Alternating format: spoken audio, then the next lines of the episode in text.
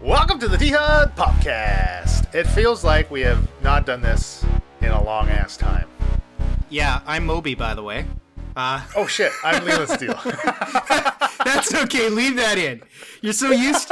you're so used to being fucking alone that you're just you, you'll just do the podcast alone.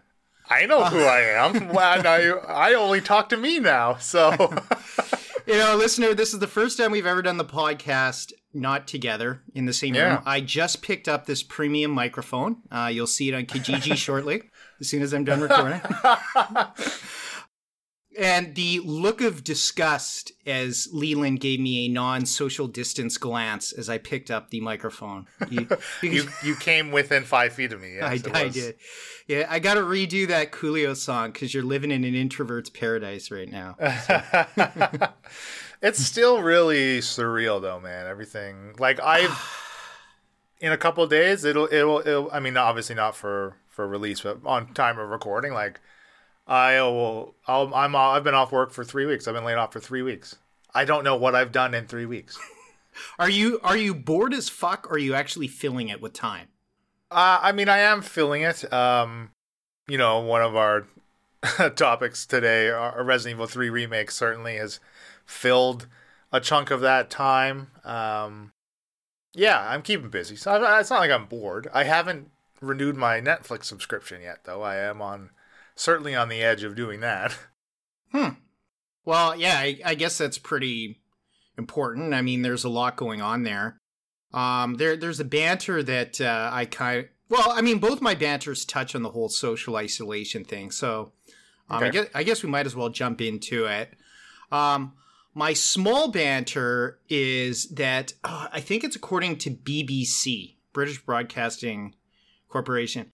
Gaming in general, just said gaming, video gaming, um, has increased in 75% since like mid March. Whoa. so, like Steam sales, consoles, Switches are now sold out everywhere again. Yeah. It's, yeah, it, it's pretty nuts. But I mean, this is like the closest thing to social stuff that we have, right? Yep. Absolutely.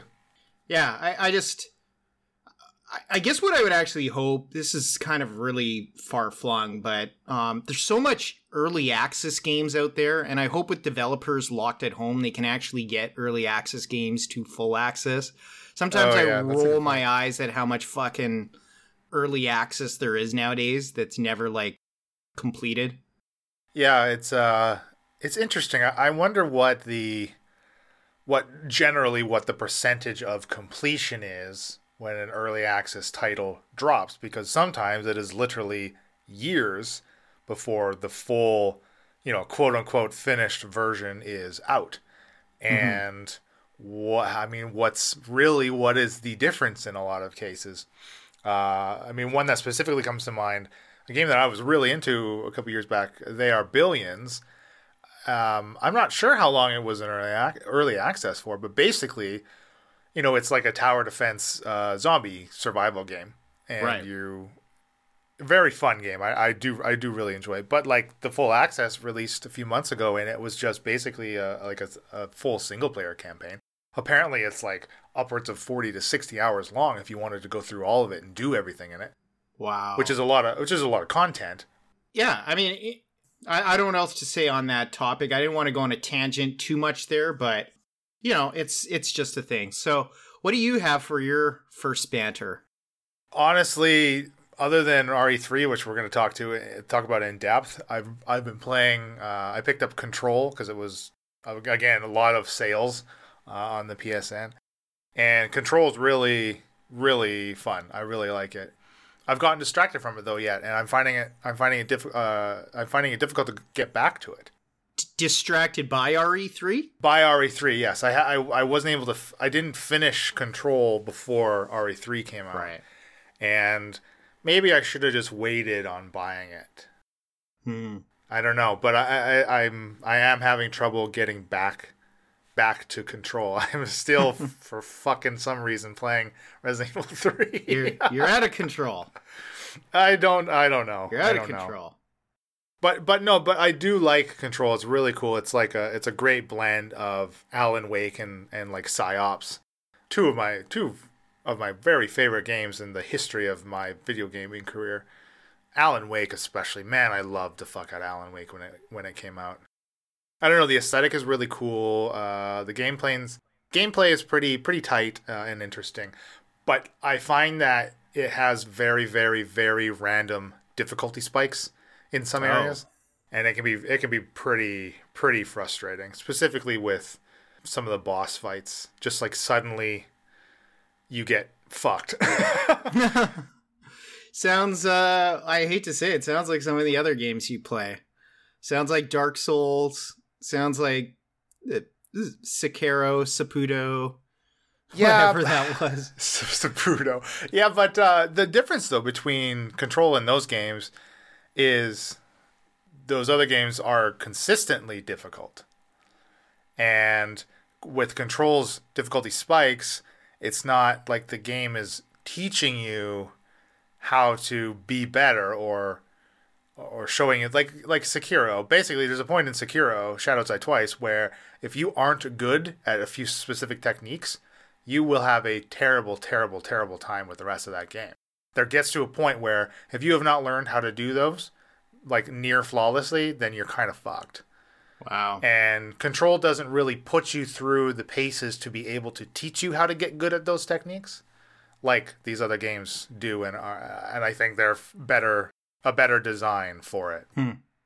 Well, glad you're staying busy. My second and final banter uh, is more just like a recommendation uh, to listener, which is Stardew Valley multiplayer. You, myself, Ghost Marty, my brother, non-listener, um, we've all we, we've all been playing, and it's it's really awesome to have that four-person farm. I'm really enjoying it. And so, I mean, we've kind of leveled into our stuff. I uh, I like to catch a lot of fish. I've got my fishy traps.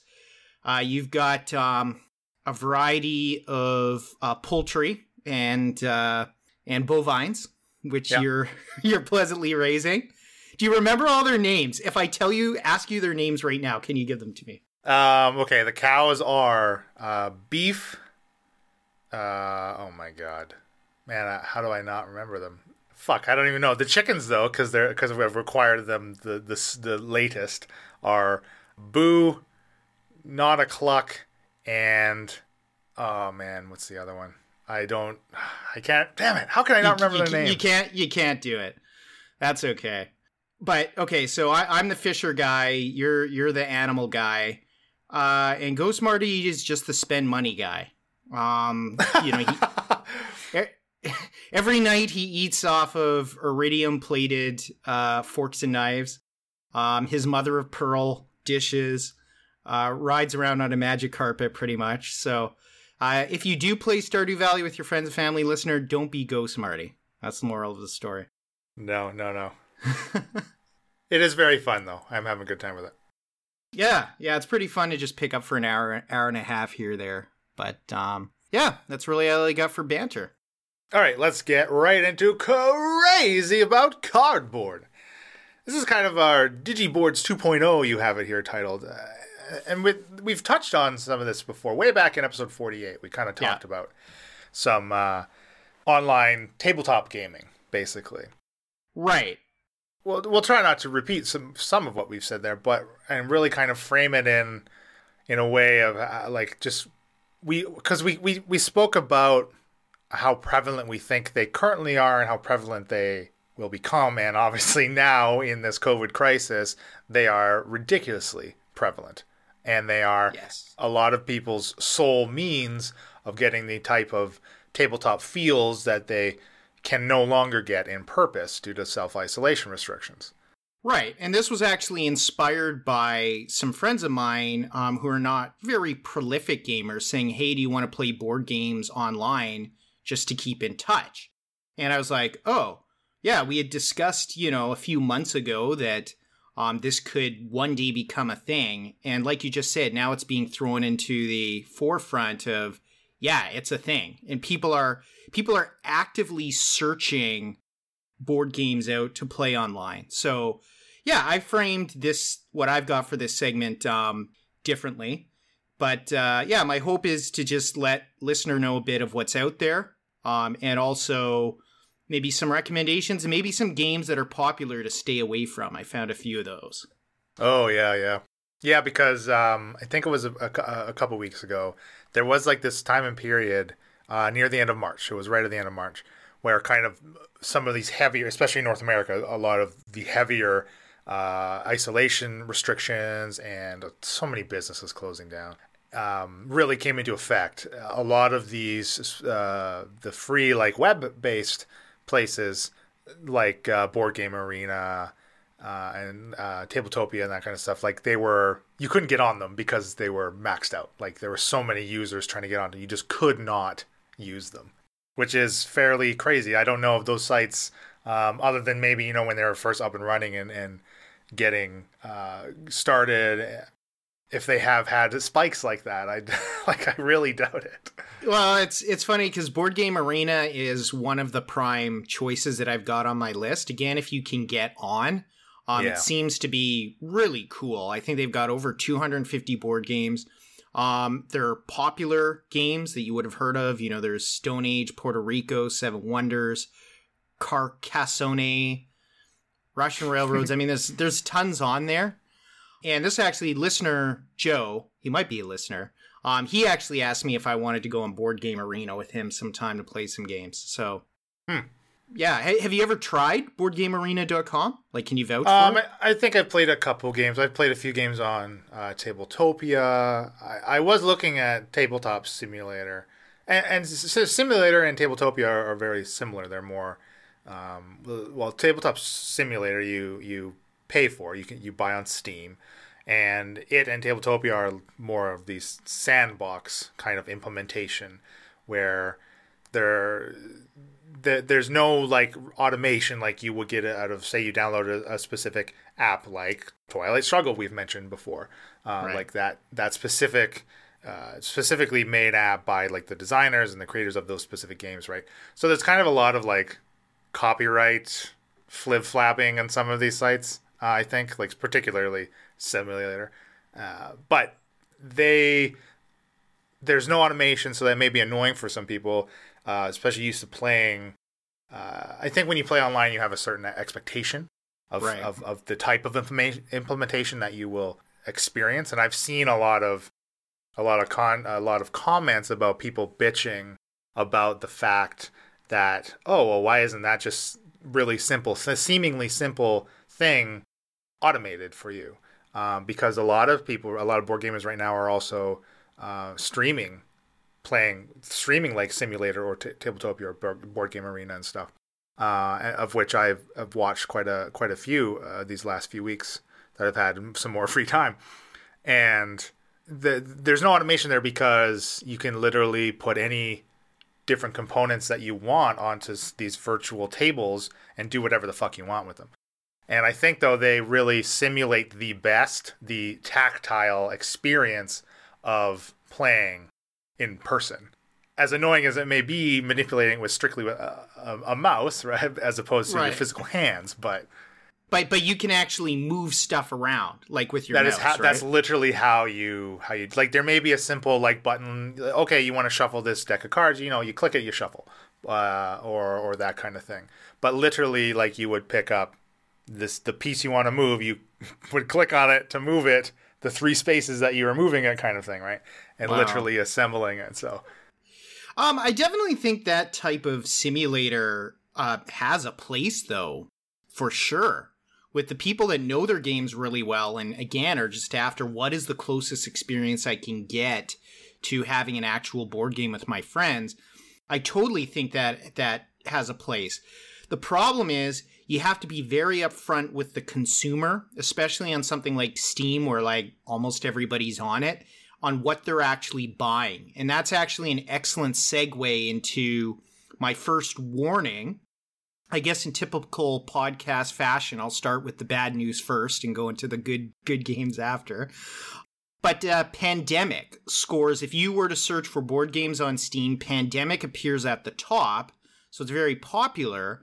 Uh, but the game you can't actually play cannot play online with friends. It's only against AI. And so it's getting hundreds, if not thousands, of reviews saying, like, what the fuck is this? We're in the middle of pandemic. I want to play pandemic with my friends, but I don't want to drop $22 on solitaire pandemic. Mm-hmm. Which unfortunately is a thing. And it's good I read the reviews because I was close to picking it up myself, to be honest. So so that was my number one to avoid.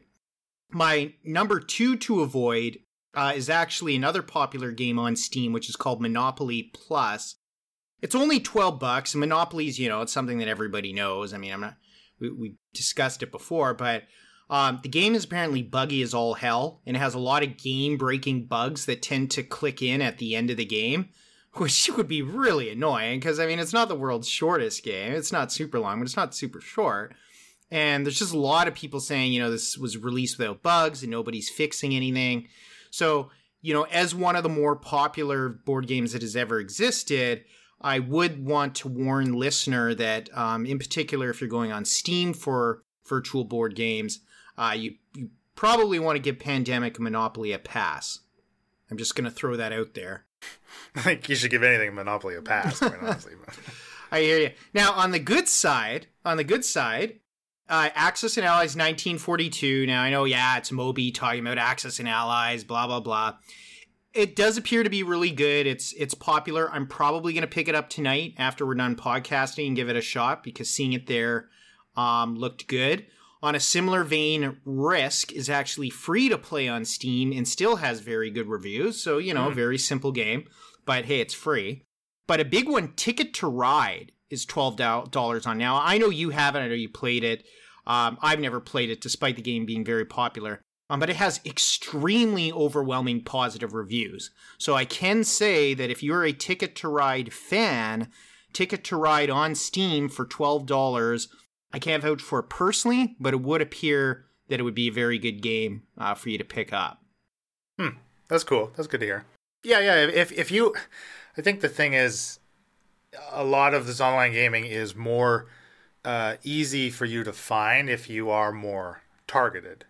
I, think where a lot of the confusion and uncertainty can come into some of more of the the sites that have a large catalog of available games then you it may be difficult to decide to for you for a person to be like, well, which one is everyone using? Which one is would be best for my group?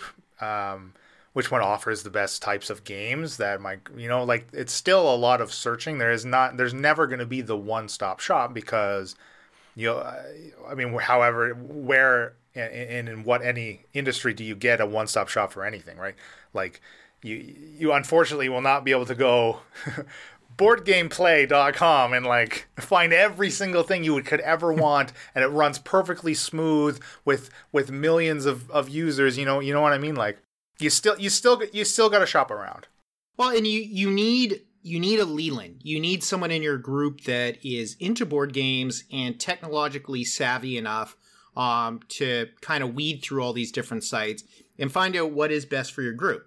Now, that said, a lot of my research was done actually because I, I think I literally typed into Google online board games and a number of blogs came up by people who are big members of the tabletop community, like yourself, or even more to the point that they actually run their own website blogs right. for tabletop gaming. And they basically go through the pros and cons of the many various sites that are out there. And not only did I find it very useful for my research for this segment, but as someone who would potentially be setting up a group, I found those blogs to be excellent. There was at least three that I thought were really well written. Yeah, there's oh, especially now as of late, there's so many resources that you can go and find that'll go into much more depth than you and I will or uh, would want to hear. right? I yeah. mean, so it would be just a lot of reiterating what a lot of a lot of other people have actually put in a lot of time to to figure out themselves. As usual, a lot of my comments are anecdotal. well, okay, and and your comments are kind of you know what I what I'm after a bit here. Okay, so my first question I've got for you: Have you been tabletop gaming online more since since self isolation? I have been A little bit, yes, but like I I had never done it before. Like literally, very incredibly rarely. I think the extent of it would be like through playing through the ages uh, on on the spe- the game specific app. But yeah, myself and some of the incorrigibles have been playing a few board games, uh, just hopping on Skype.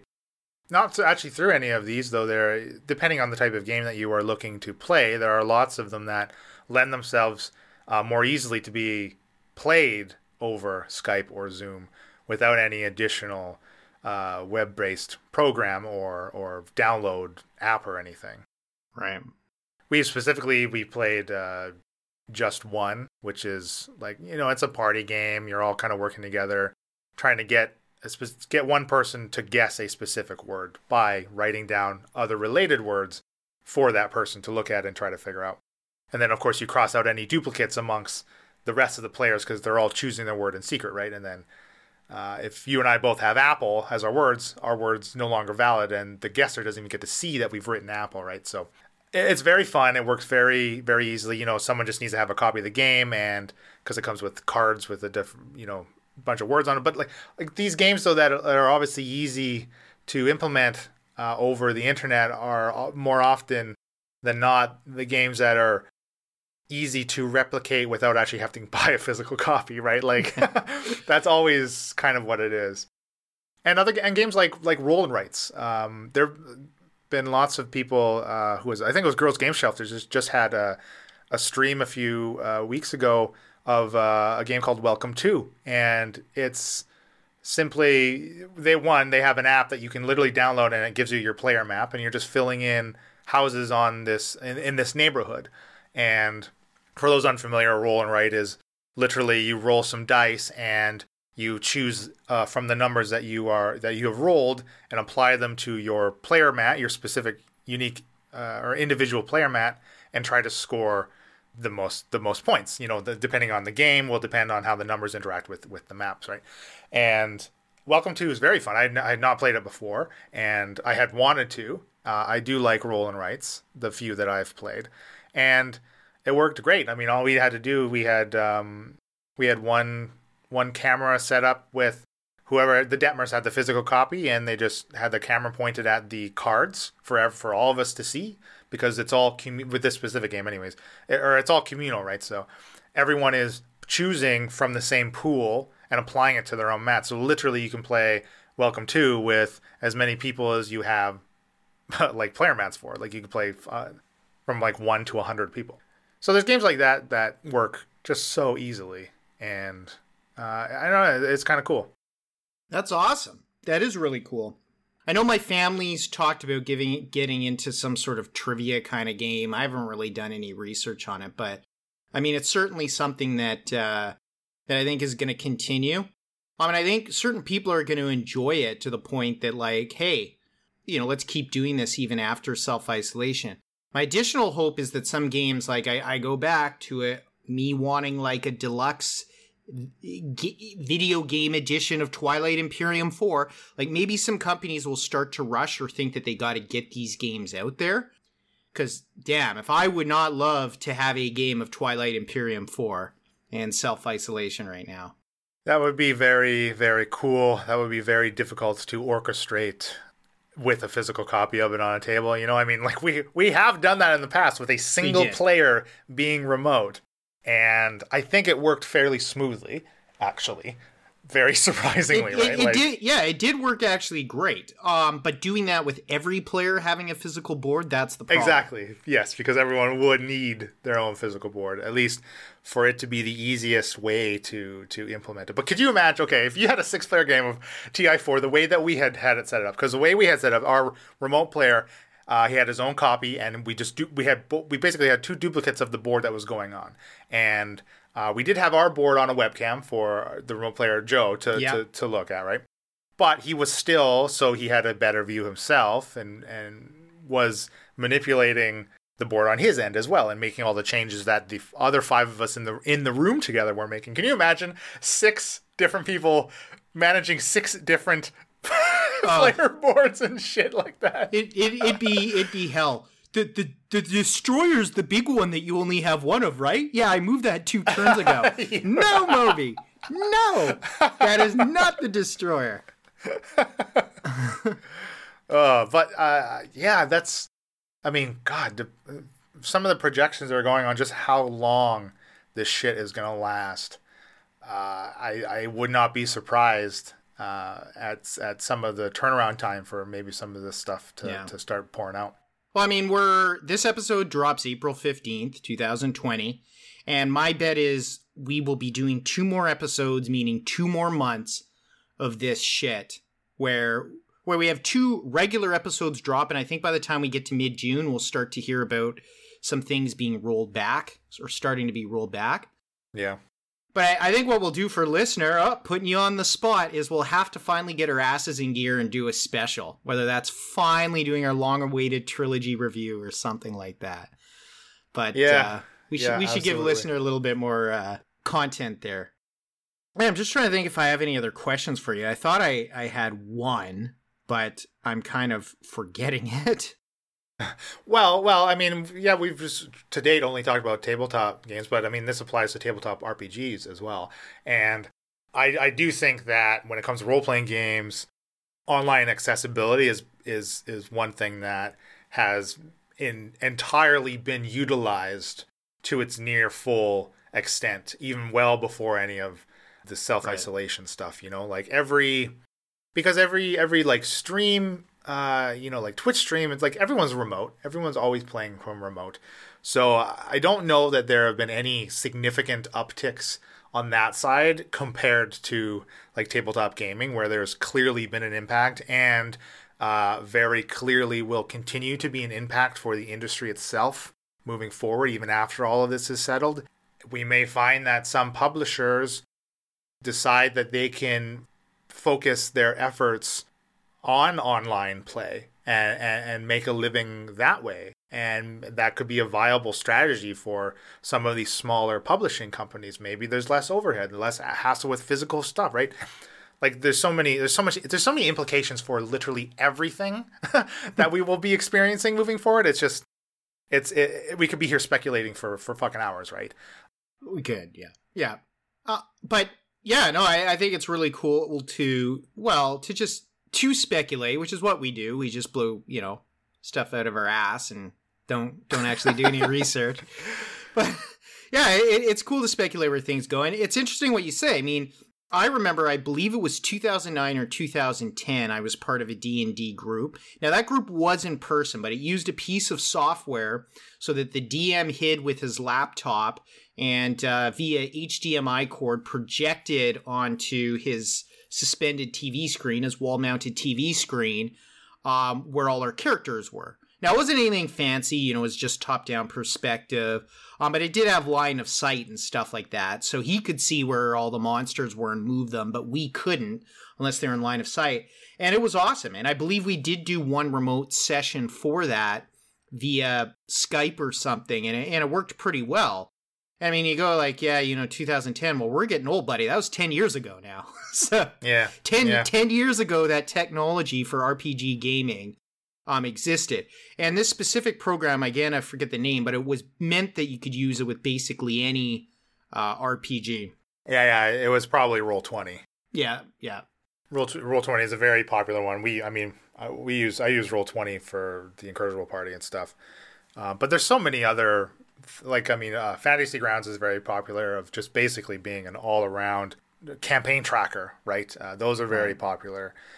Yeah, it's always been easy to play RPGs online, right? Like, I mean, easier, I suppose, than other other types of hobbies, maybe. Well, and I think that's because you know we call it a pen and paper RPG for the most part, and even when you're sitting in person with other players, you mostly have your own pen, your own paper, and your own set of dice. At least we did. We all had our own dice from the beginning. So that's different than another tabletop game where it's one set of dice, one board, everything is centralized. RPGs have always been very decentralized in mm, that way. That's a yeah, that's a really good point. That's a really good point.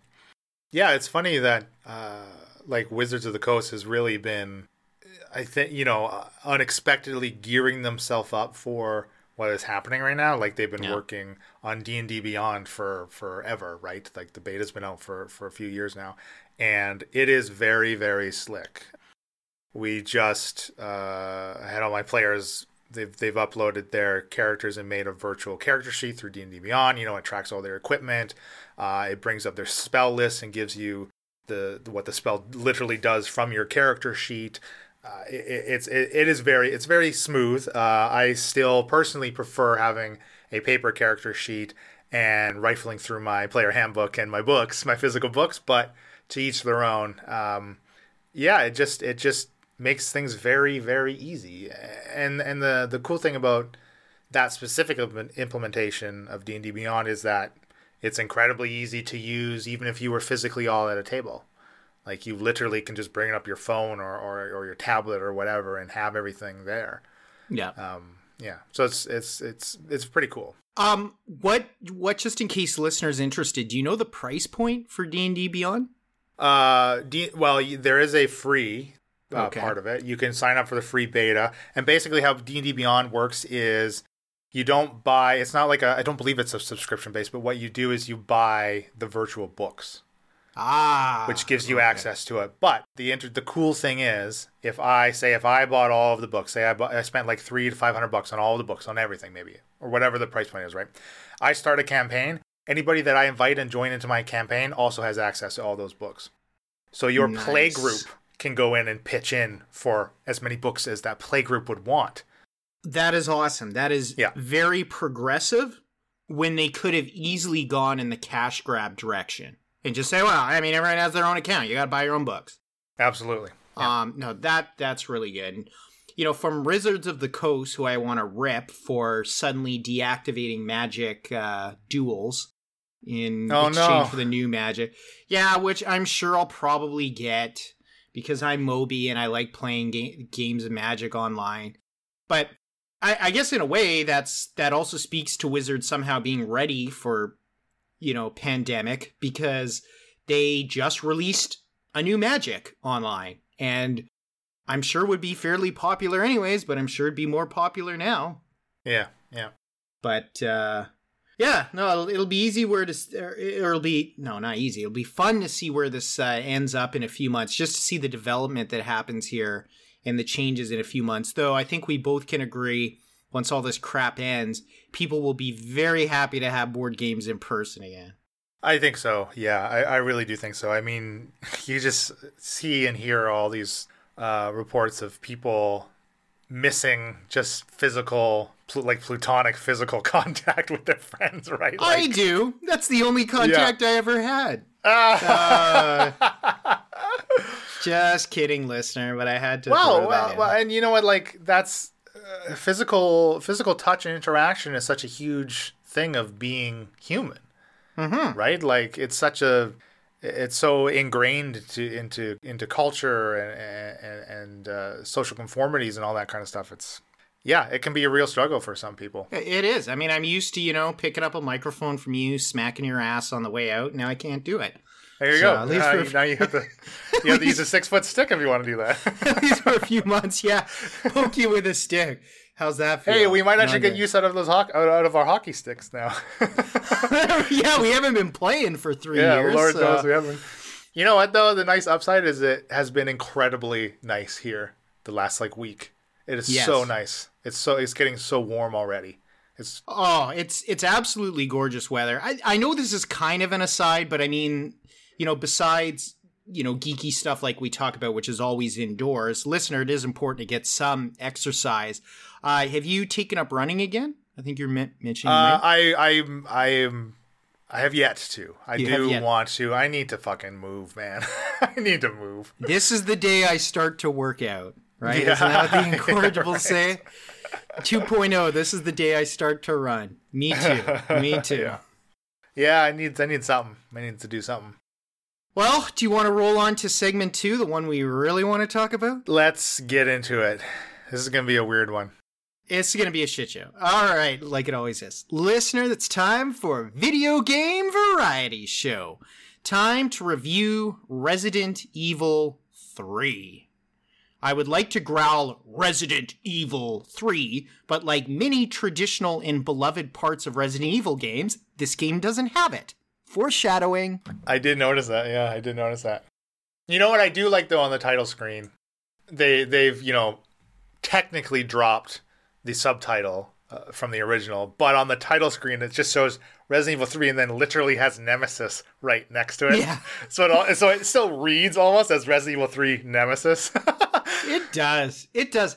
Now, would it be safe to describe your feelings towards this game as complex? Because I feel you've done a bell curve of like oh, this, hating I the am, game and then it got a little bit better. I am in a glass case of emotions on this game. I, I don't understand it. I can't I am confounded myself on how I feel about this game. I I don't get it. I really do hope that this will serve as some type of therapy session for me to work through my feelings and really settle upon how and and why I f- feel the way I do about this game. Uh, yeah, I don't know. This game is I think so so going into it, if you had talked to me la- a week ago about this game, uh, this would be a, a, very, very, very, very, very negative very, segment very, for, very for, negative. for, me. Yeah. Um, but now it's going to be a little more positive, and I, I, am glad that I did have the time to to delve more into the game and allow uh, some of my finer thoughts on it uh, time to coalesce a little more.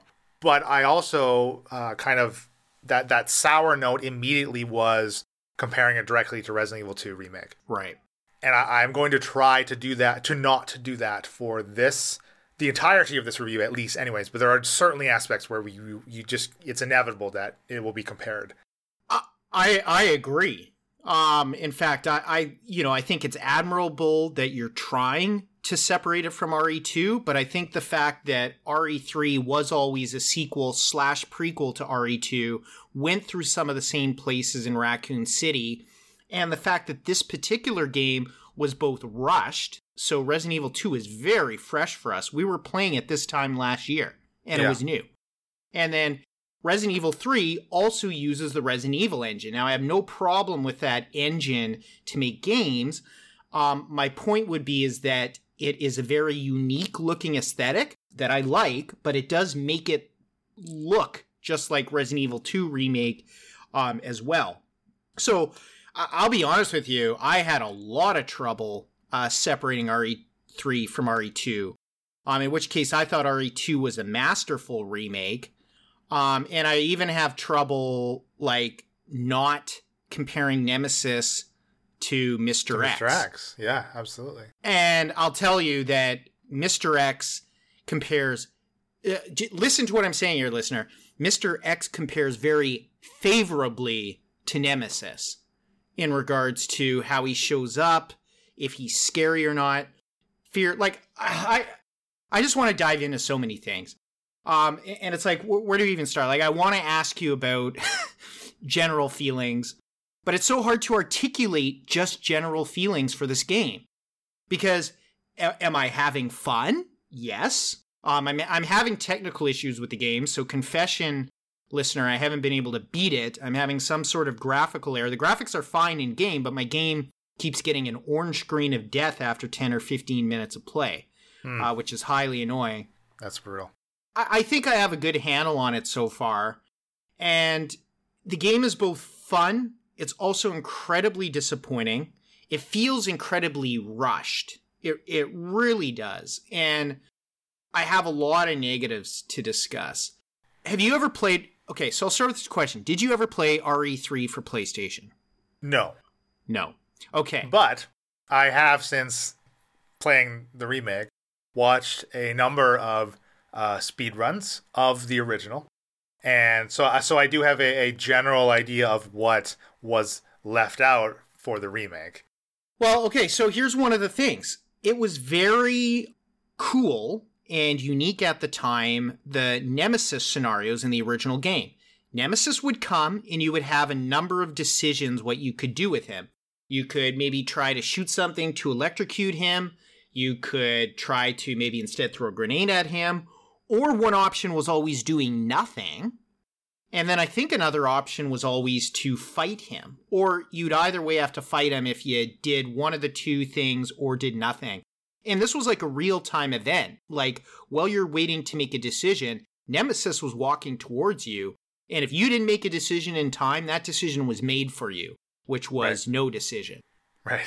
And the problem is in this one, Nemesis really only seems to manifest in two ways. Number one, and again, I haven't beat the game, so you can correct me if this changes, but is a very linear chase sequence, which is he starts to chase, and you pretty much have one way to go, and that way may have the occasional branch that's a little dead end, but you really just have one way to go. You know, you'll you'll run and down a hall, and then there's a bundle of wood, and you have to click to throw the bundle of wood to slow him down, and you continue going down the straight hall until the hall turns right, and you just do that until you escape him. Eh, same situation where he has his rocket launcher with his laser sight.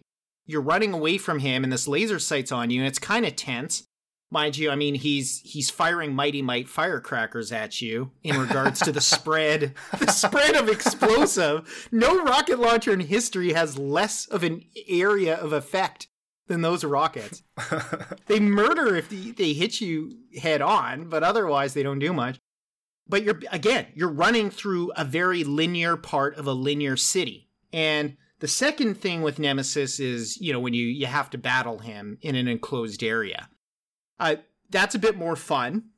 He's quite strong. He has huge weapons and stuff like that.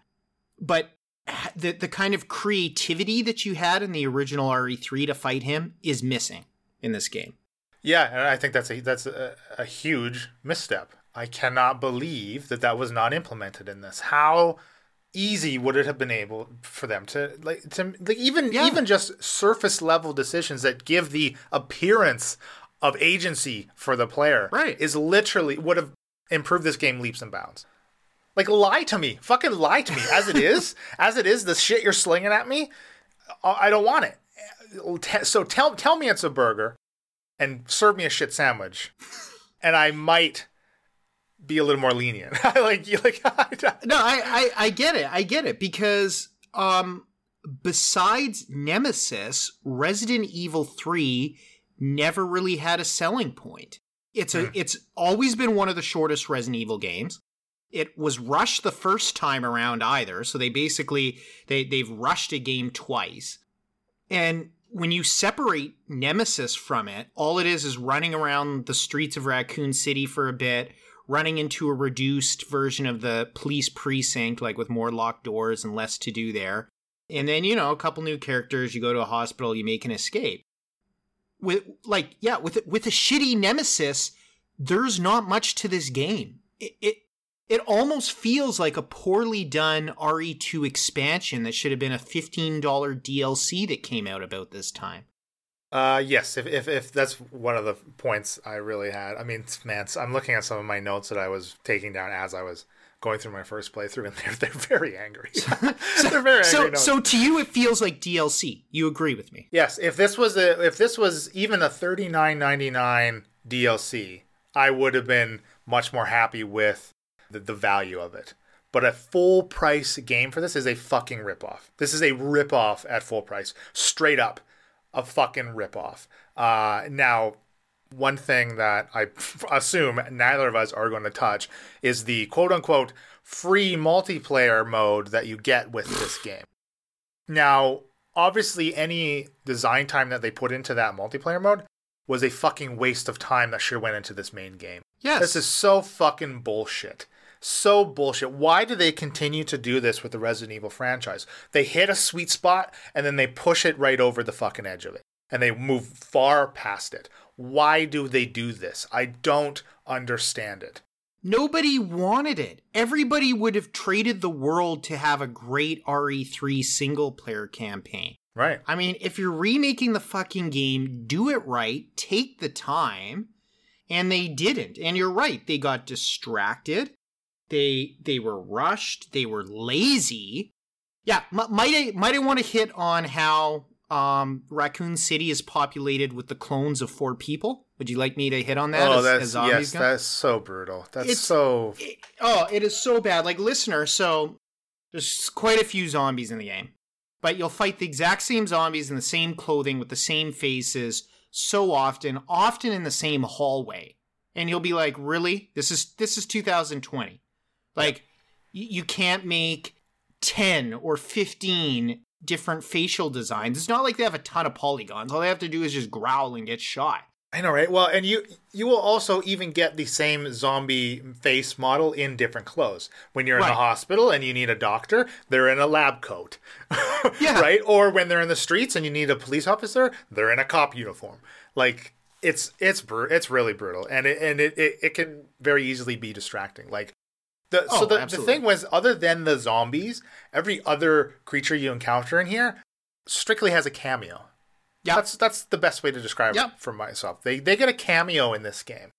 Both you know the the uh, the Drain Deimos, uh, both versions of the Hunters, like and and, and you know what the the Hunter, uh, what's the second type? The betas, right? Hunter beta. Yes. Those Yeah. fuckers, uh, they look very cool though. The models they look very very good. I do like them. They look intimidating. They look scary. But the one player that I feel conf- at all confident about facing them is Jill, and like you can completely avoid facing any of them as Jill. Like all of the Carlos sections suck. Carlos Oh, man. sucks. His weapons suck. He has no single weapon that has any type of bite. And when he has to go up against these hunters, it is very difficult. And on higher difficulties, it's they're just bullet sponges.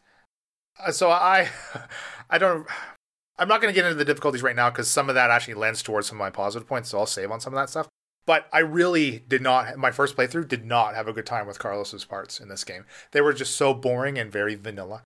Because he, he goes through the through the police station, so you see, um, you know, you see a little bit of nods to RE2, which some of them are cool, but they also assume that you've played RE2 remake, so that just lends even more credence to how this really is DLC. Yes. for RE2. Absolutely.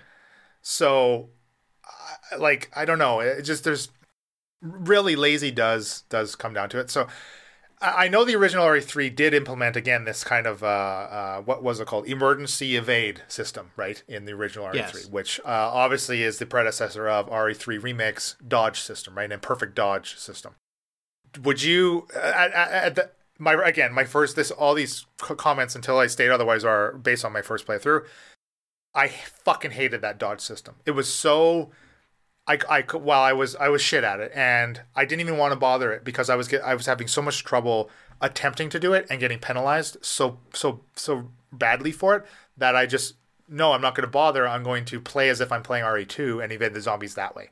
And the problem with that is you can make it through a certain point in the game and do it but then you hit you hit some of the the final bosses and if again on higher difficulties especially if you cannot hit those dodges literally 100% of the time you cannot finish those fights Yep. No, I, I completely agree.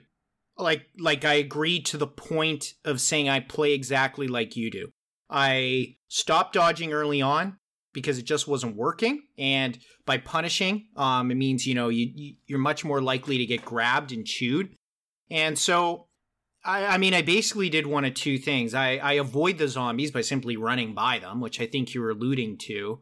You know, those enemies, just avoiding them or I would go for like sniper shots on their head, which again was an RE2 make thing that I that's that's how I played the game. But honestly, there's been times where I've died and had to restart and I'm like thinking in my mind, do I want to try to just dodge my way through this? No. I'll do it again. I'm doing it my way. I'm going for headshots or avoiding and this is the only fun way to play. And I completely agree with you on Carlos's weapons. I mean, Jill is a badass. And one of my criticisms is the voice acting in this game, I think, is actually really good for voice acting, but the script is really bad. the dialogue is atrocious yes that is one huge point i had It, it's bad. It's such a weird situation because usually in video games, I mean, these are video games, you have bad dialogue combined with bad voice acting. So it's just bad all around or like laughable. But now you have good voice actors trying to make chicken salad out of chicken shit. And- and like like Jill randomly hates Carlos and constantly rags on him. And you're kind of going, okay, well, I guess he's a member of this Umbrella team. She hates Umbrella, but Carlos really does nothing bad to her. And to me, he seemed pretty quickly to be a decent person. but Jill's constantly just, you know, dropping F bombs on him. And, you know, I don't mind, you know, having a lot of profanity in, in a Resident Evil game because, you know, all the players now are 30 plus for the most part, or a lot of them are.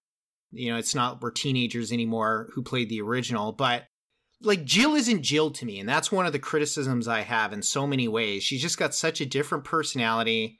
And, uh, but yeah, Carlos's weapons do suck. Mm. Oh my goodness. They're brutal. It's like I'd, I'd rather have your airsoft shotgun and fight the zombies than yeah, right. Carlos's guns. They take as many hit to put someone down. yeah, so I the dialogue was a huge thing I had to. The the very last line, oh my god, I wrote it down. This is the last line that Jill delivers at the very end of the game. And she's in the helicopter and Raccoon is getting Raccoon City is getting nuked. Get, she's contemplating on it. She says, It wasn't man made monsters that caused all this death. It was greed human greed. Wow. Like, Th- what the fuck does that mean? Thank you. Thank you, Gordon Gekko in Wall Street 3.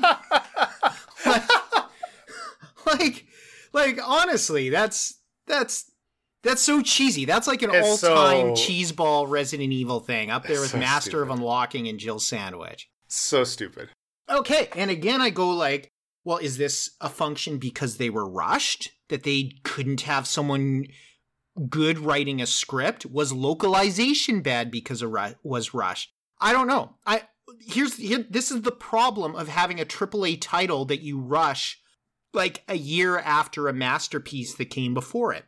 You know, I I quote this line that we always say privately amongst ourselves from Battlestar Galactica. This has all happened before and will happen again when you do these rush jobs. And part of me almost, honestly almost wonders now, listener, breaking news. Uh, I have seen it on other sites, by the way, Leland.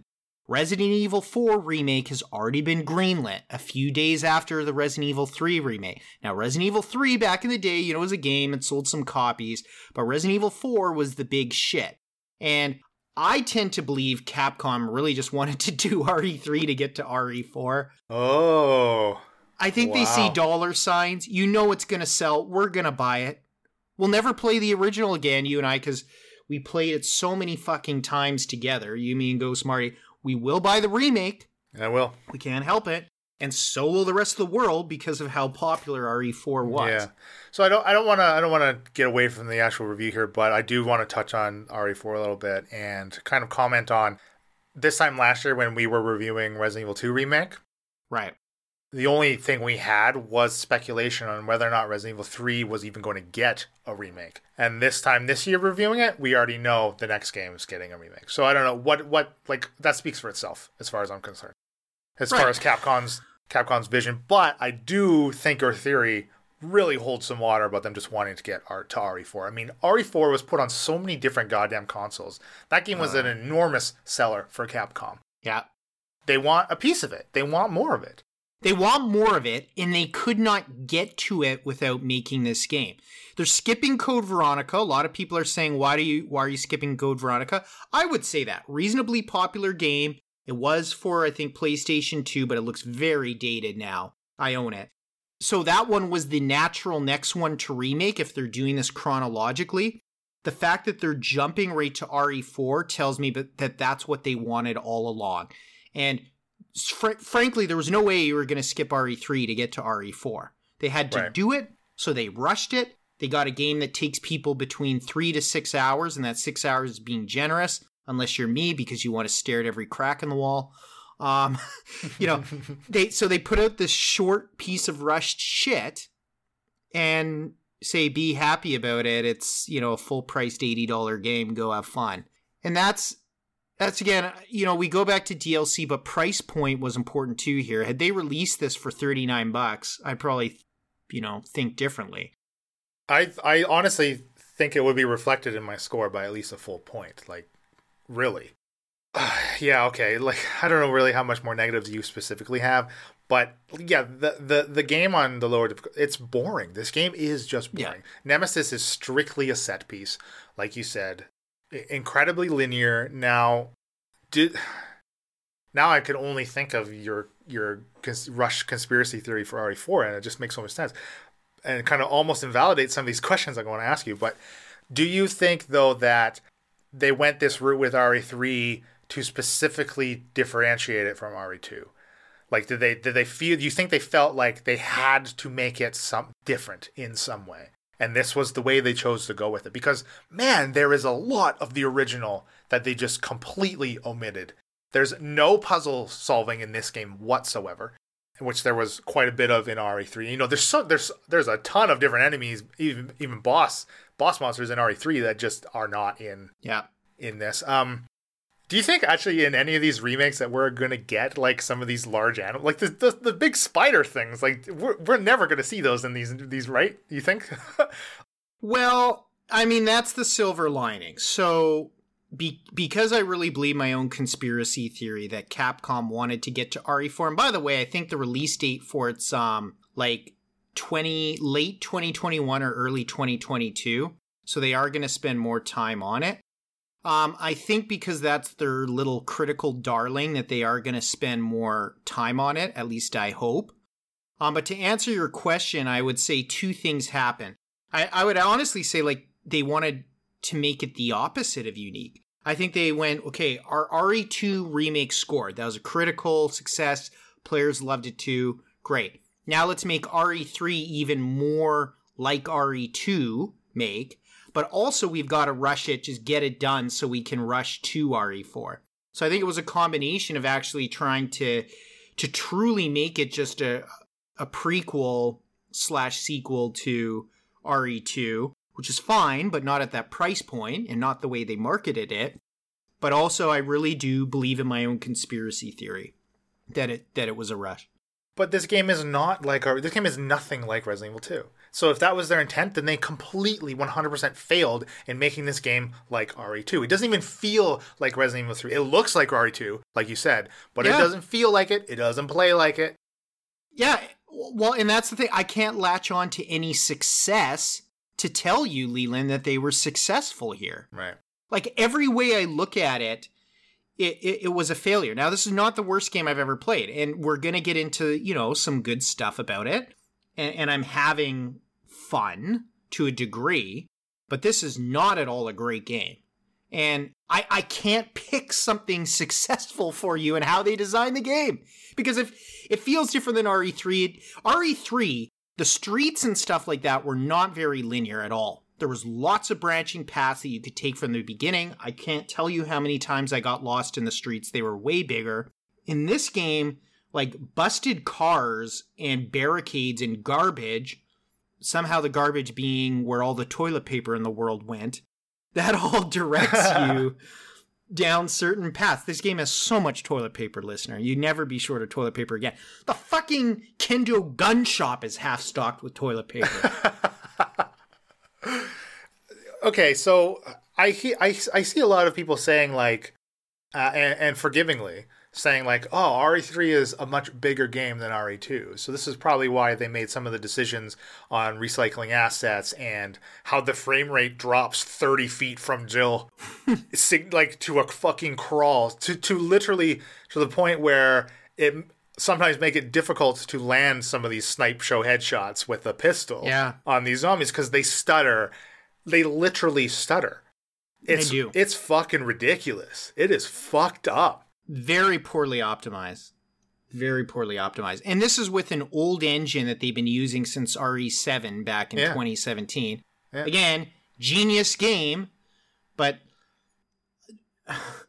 no, I just want to say to this game, no. And when you say, yeah, people are saying it's a bigger game, does it feel bigger to you no. than RE2? Hell no. Hell no. No. Just because it's outside in parts doesn't make it bigger to me. Yeah. You know? Uh, because when outside is just a bunch of barricades funneling you down a, a glorified hallway, except you can look at the sky, fine. That just doesn't feel big to me. Nothing about this game feels big to me. Nothing about this game feels like anybody honestly really cared. Hmm. And my final piece of bad stuff, I, I just feel like it's a lot of flash. I feel like it's like run 10 steps, shoot something, and then there'll be a cutscene that they try to make really cool, and then run to the next cutscene, and then run to the next, you know, short five minute run away from Nemesis sequence to another cutscene. Mm-hmm. So it's like a car built out of chrome, not built out of steel. That was my my last point.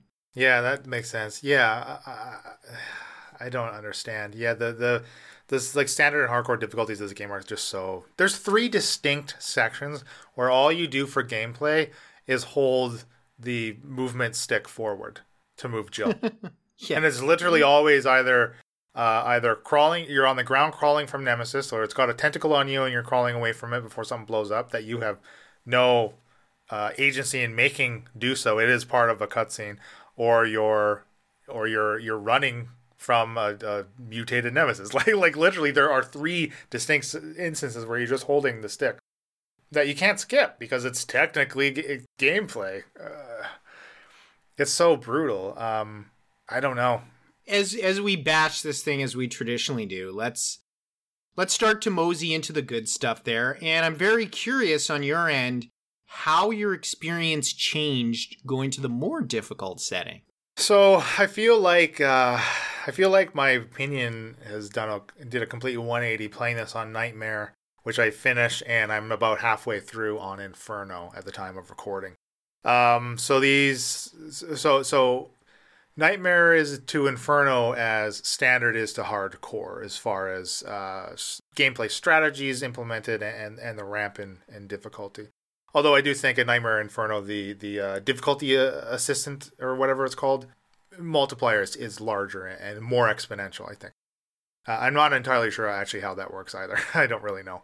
But so like starting with Night- Nightmare Inferno, um, item placement and enemy placement and, and enemy uh, population varies, and I don't know. It it it it, it literally made this whole game fresh, and it actually made some sections of it tense. Still not near as, tense and like claustrophobic as RE2 feels in a lot in the majority of that game, but it, it did actually make some of these segments more intense and more fun for me as I and I and I did eventually get better at using the dodge. The I think I, I finished on Nightmare. I think it was like I said like seven and a half hours on Nightmare, and four of that was literally on the last boss. Literally, more than half of that runtime was trying to beat that last boss, and that doesn't include the times where I like rage quit and turn it off, and then reload it back in after like a day. Um, so I put in a, like a lot of hours trying to do that, and that is again because if you if you can't hit the dodge perfectly, you're fucked. It often has a series of attacks where it will do three or f- three to five attacks uh, all in a row at varying speeds, and if you if you got hit on the first attack of three, you cannot recover in time to attempt to even attempt to dodge the second Wow. and then and then you're and you're dead in two hits. So I, f- I feel like it should have just killed me in one hit. I would have been like happier Right. with that, honestly. So I don't know. Obviously, this dodge mechanic is they've they've made it a backbone of uh, the gameplay, and I think that was a mistake yeah. ultimately. But I still immediately after beating on Nightmare started the game on Inferno, so I don't know what the fuck that says. I don't know. I, I, I just feel like there's more merit uh, for for me to play these at higher difficulties. Now, uh, Inferno is Inferno just harder than like Nightmare, or, Yeah. or does it just change things too? No, no, no. So so uh, like standard and hardcore, all this stuff and enemies will be in the same spot, but hardcore is diff- more difficult. Same with Nightmare and Inferno. It's like almost think of it as like these two pairs of style of game, really, because uh, the enemies get really hard. Uh, like the zombies develop like a double lunge. So even if you can get away from the first lunge, they continue again and lurch again. And sometimes on Inferno, even if you get a perfect dodge, they can do a quick turn and will just grab you anyways as you're running past them, which is really frustrating. That does sound frustrating. Very frustrating. I mean, so okay, so here are my positives. Other than the fact that I'm still enjoying playing it for all the bad stuff, it does feel relatively fast paced for me. Uh, because if you're not moving, zombies will sneak up for you know to you from behind. Uh, there's some sequences in tight hallways. Like I remember one time I had like four zombies in a liquor. That was really intense. Oh fuck. I I really enjoyed going back through the police precinct. That's always been one of my favorite places in Resident Evil. a lot of it, of course, is reused assets from RE2, so it was kind of cool to go in there in a different situation. I, I know this is a tiny touch, but I was talking to you boys about it in like our little uh, Facebook messenger. I really liked how it used RE2's thing, uh, save room music, a remix of it, inside the precinct instead of the RE3 save room music. I just thought that was a kind of a cool nostalgic touch. Hmm. You know what I? You know what I actually? Okay, I don't want to go into a negative, but there's that part in the men's showers where the guy says that he was going to lock himself in a locker because like he was becoming a zombie. So okay, the men's room is filled with lockers, and somehow Carlos intuitively knows the exact locker that actually has the guy and says, guy, I won't yeah. open it. He'll Right. open every other locker because every other locker he just senses is safe, Yeah. but he won't open the one with the guy in it. All right. And I, I just found that really, really weird. Well, you know what? That's okay. We're sliding into negatives, but I have a few nitpicky things like this. So at the very beginning, one, okay, pause, pause. Let's start with positive. The opening sequence of this game is great. Yes. with escaping Jill's apartment from Nemesis. Very cool, very cinematic. Kind of really does set the tone for how the rest of the game is going to play out, right? As far as Yeah. its inten- well, I don't. I use the word intensity, but that's not through gameplay. You don't get that intensity, but again, through every little set piece with Nemesis, you get a bit of intensity, right?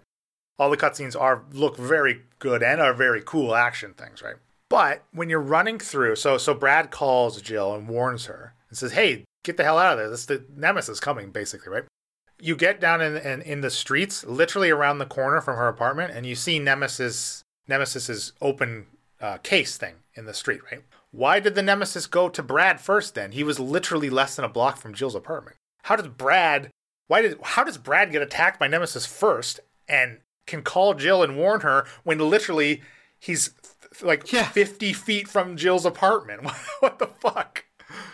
It's a, it, it was like hunting her would be too easy or some shit. Oh, I guess so. He he hates Brad as much as the longtime player, so he has to go for Brad.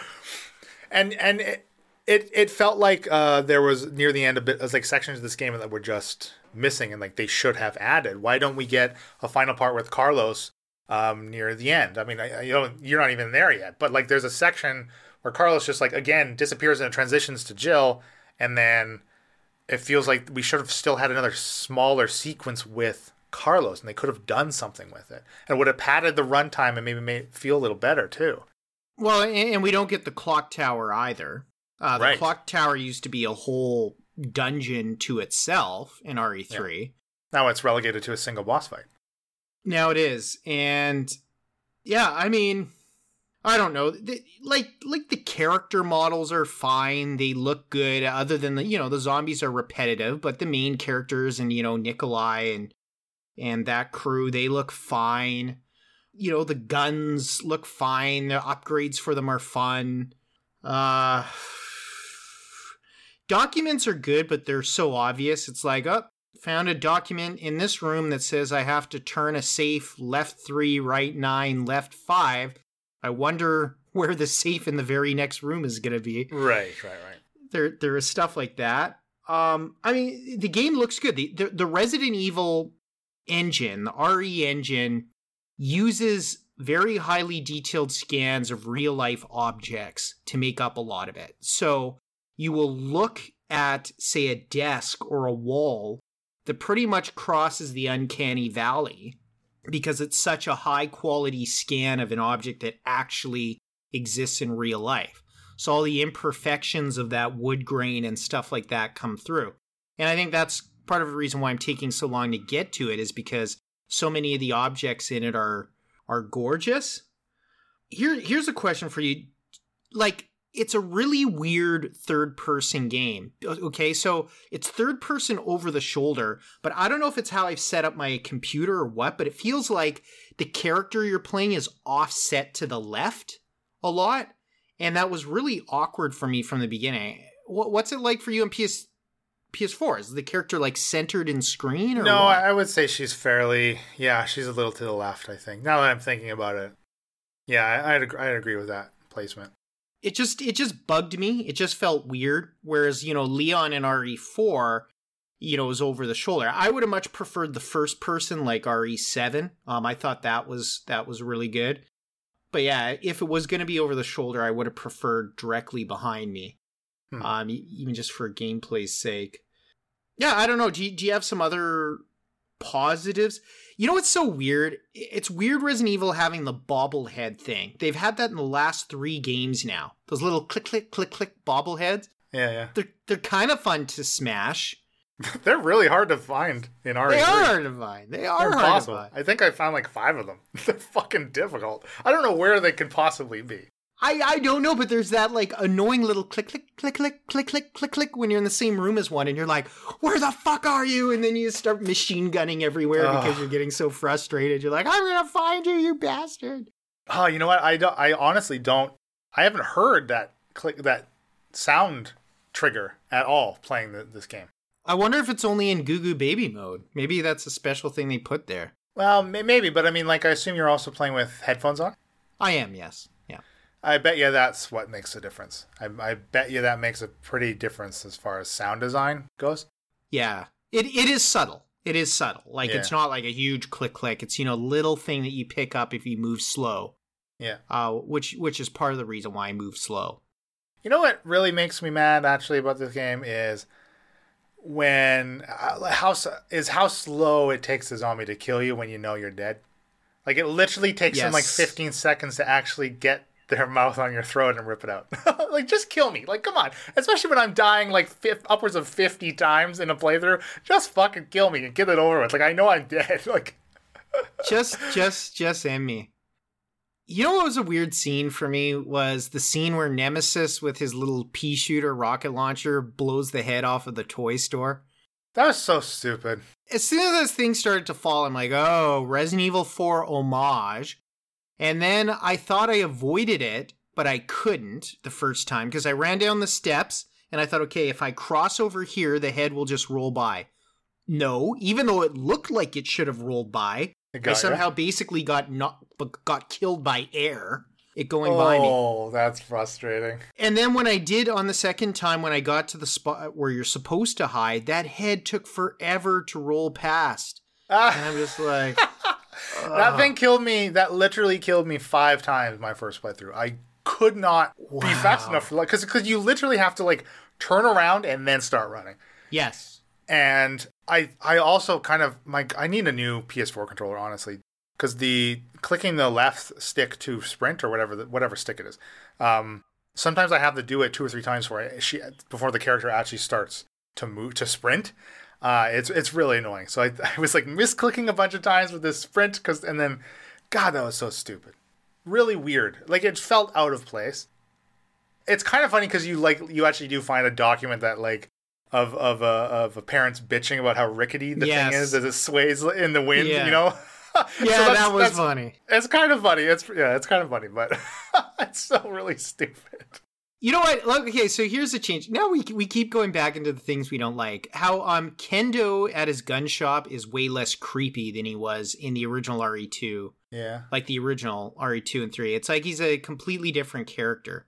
He used to be, you know, wanting to hit on Claire and uh, and Jill too. And now he's you know Mr. Responsible. Though I think he's got a daughter hidden away who's infected or some yeah. shit like that. Yeah, I guess so much of this game is just weird, just changed, missing. It it's hard. It's it's hard to find a lot of positives besides it looks decent and is kind of fun to just run through. It fails as a remake for sure. It it does. I'm I'm very disappointed. I'm very disappointed, and I was disappointed after my first hour or so playing the game. Yeah, yeah. Because I I was really really hyped for this because I just wanted more Resident Evil Two. Right. I just wanted more of that same experience, and I didn't get it uh, very clearly, and it very clearly wasn't for me. Anyways, I very clear to me that it was not meant to be an emulation of that experience either. And it's just really weird how how much larger RE2 does feel when RE2 is supposed to feel claustrophobic. Like that is so mind-boggling to me that RE3 can't even achieve what it apparently is touted to achieve. Like, uh, I don't know. I don't know. Overpriced, very clearly the cash grab. I fully get on board with your theory of, of wanting to push it through for RE4. And I don't know. I, know you have a note here to, to talk about RE8, but with RE4 remake, like, what are they going to change for that? Like, is that going to be more of a direct remake? Because I'm sure the both of us could think of some things in RE4 that we think could, could be taken out. But I don't know. I don't know how I'd actually feel about that. The, the the worst thing I can say about RE3, you're right, I did put that point in, is that I'm not in the mood to discuss it. I'm I'm literally not in the mood to discuss it right now because the best way of describing how I feel is deflated. Mm. And I need to probably go back and play RE2 make and RE7 to flush this out of my mind and then be ready to talk about those games because it's it worries me sure and and I love and we will have a segment where we talk about RE4 um and RE8 and what we'd like to see but I think this discussion today has been a very good example of what we don't want to see. We don't want to see linearity. We don't want to see underused, well, I should say overused uh, assets. We don't want to see large sections of the games we love cut out. We don't want to see shitty scripts. Yeah. There, there's not a lot to like here. And before I give my score, and I guess we're pretty close to giving scores, what I would say, listener, is I unequivocally do not recommend this game at this price. I say you should buy it no less than 50% off. I, I would say it would be worth actually probably waiting until next Christmas where they probably cut, you know, 60, 70% off it. Give it up for, you know, 20 bucks, 25 bucks, something like that. That would be my recommendation. It's not the worst game I've ever played, but it's an incredibly disappointing game. Yeah, I agree with all those sentiments. Right now on PSN, you can get Resident Evil 2 for under $30. Get Resident Evil 2. Yes. Do not get this one. Do not pay any more than $30 for RE3. Do not pass go. Do not collect, do not collect Resident, Resident Evil 3. 3. Just don't do it. Just don't fucking do it. Uh, no. I, I, I, that like almost hurts me to say. I don't know why I feel this weird loyalties all of a sudden to the RE3 make because like I'm still playing it and I still want to finish it on Inferno and that is without infinite ammo items by the way listener. So um, or any shop items actually uh, other than Samurai Edge. I yeah fuck you just, you just want to give us this number just wrap this shit up. Let's let's just let's just wrap this shit up yeah.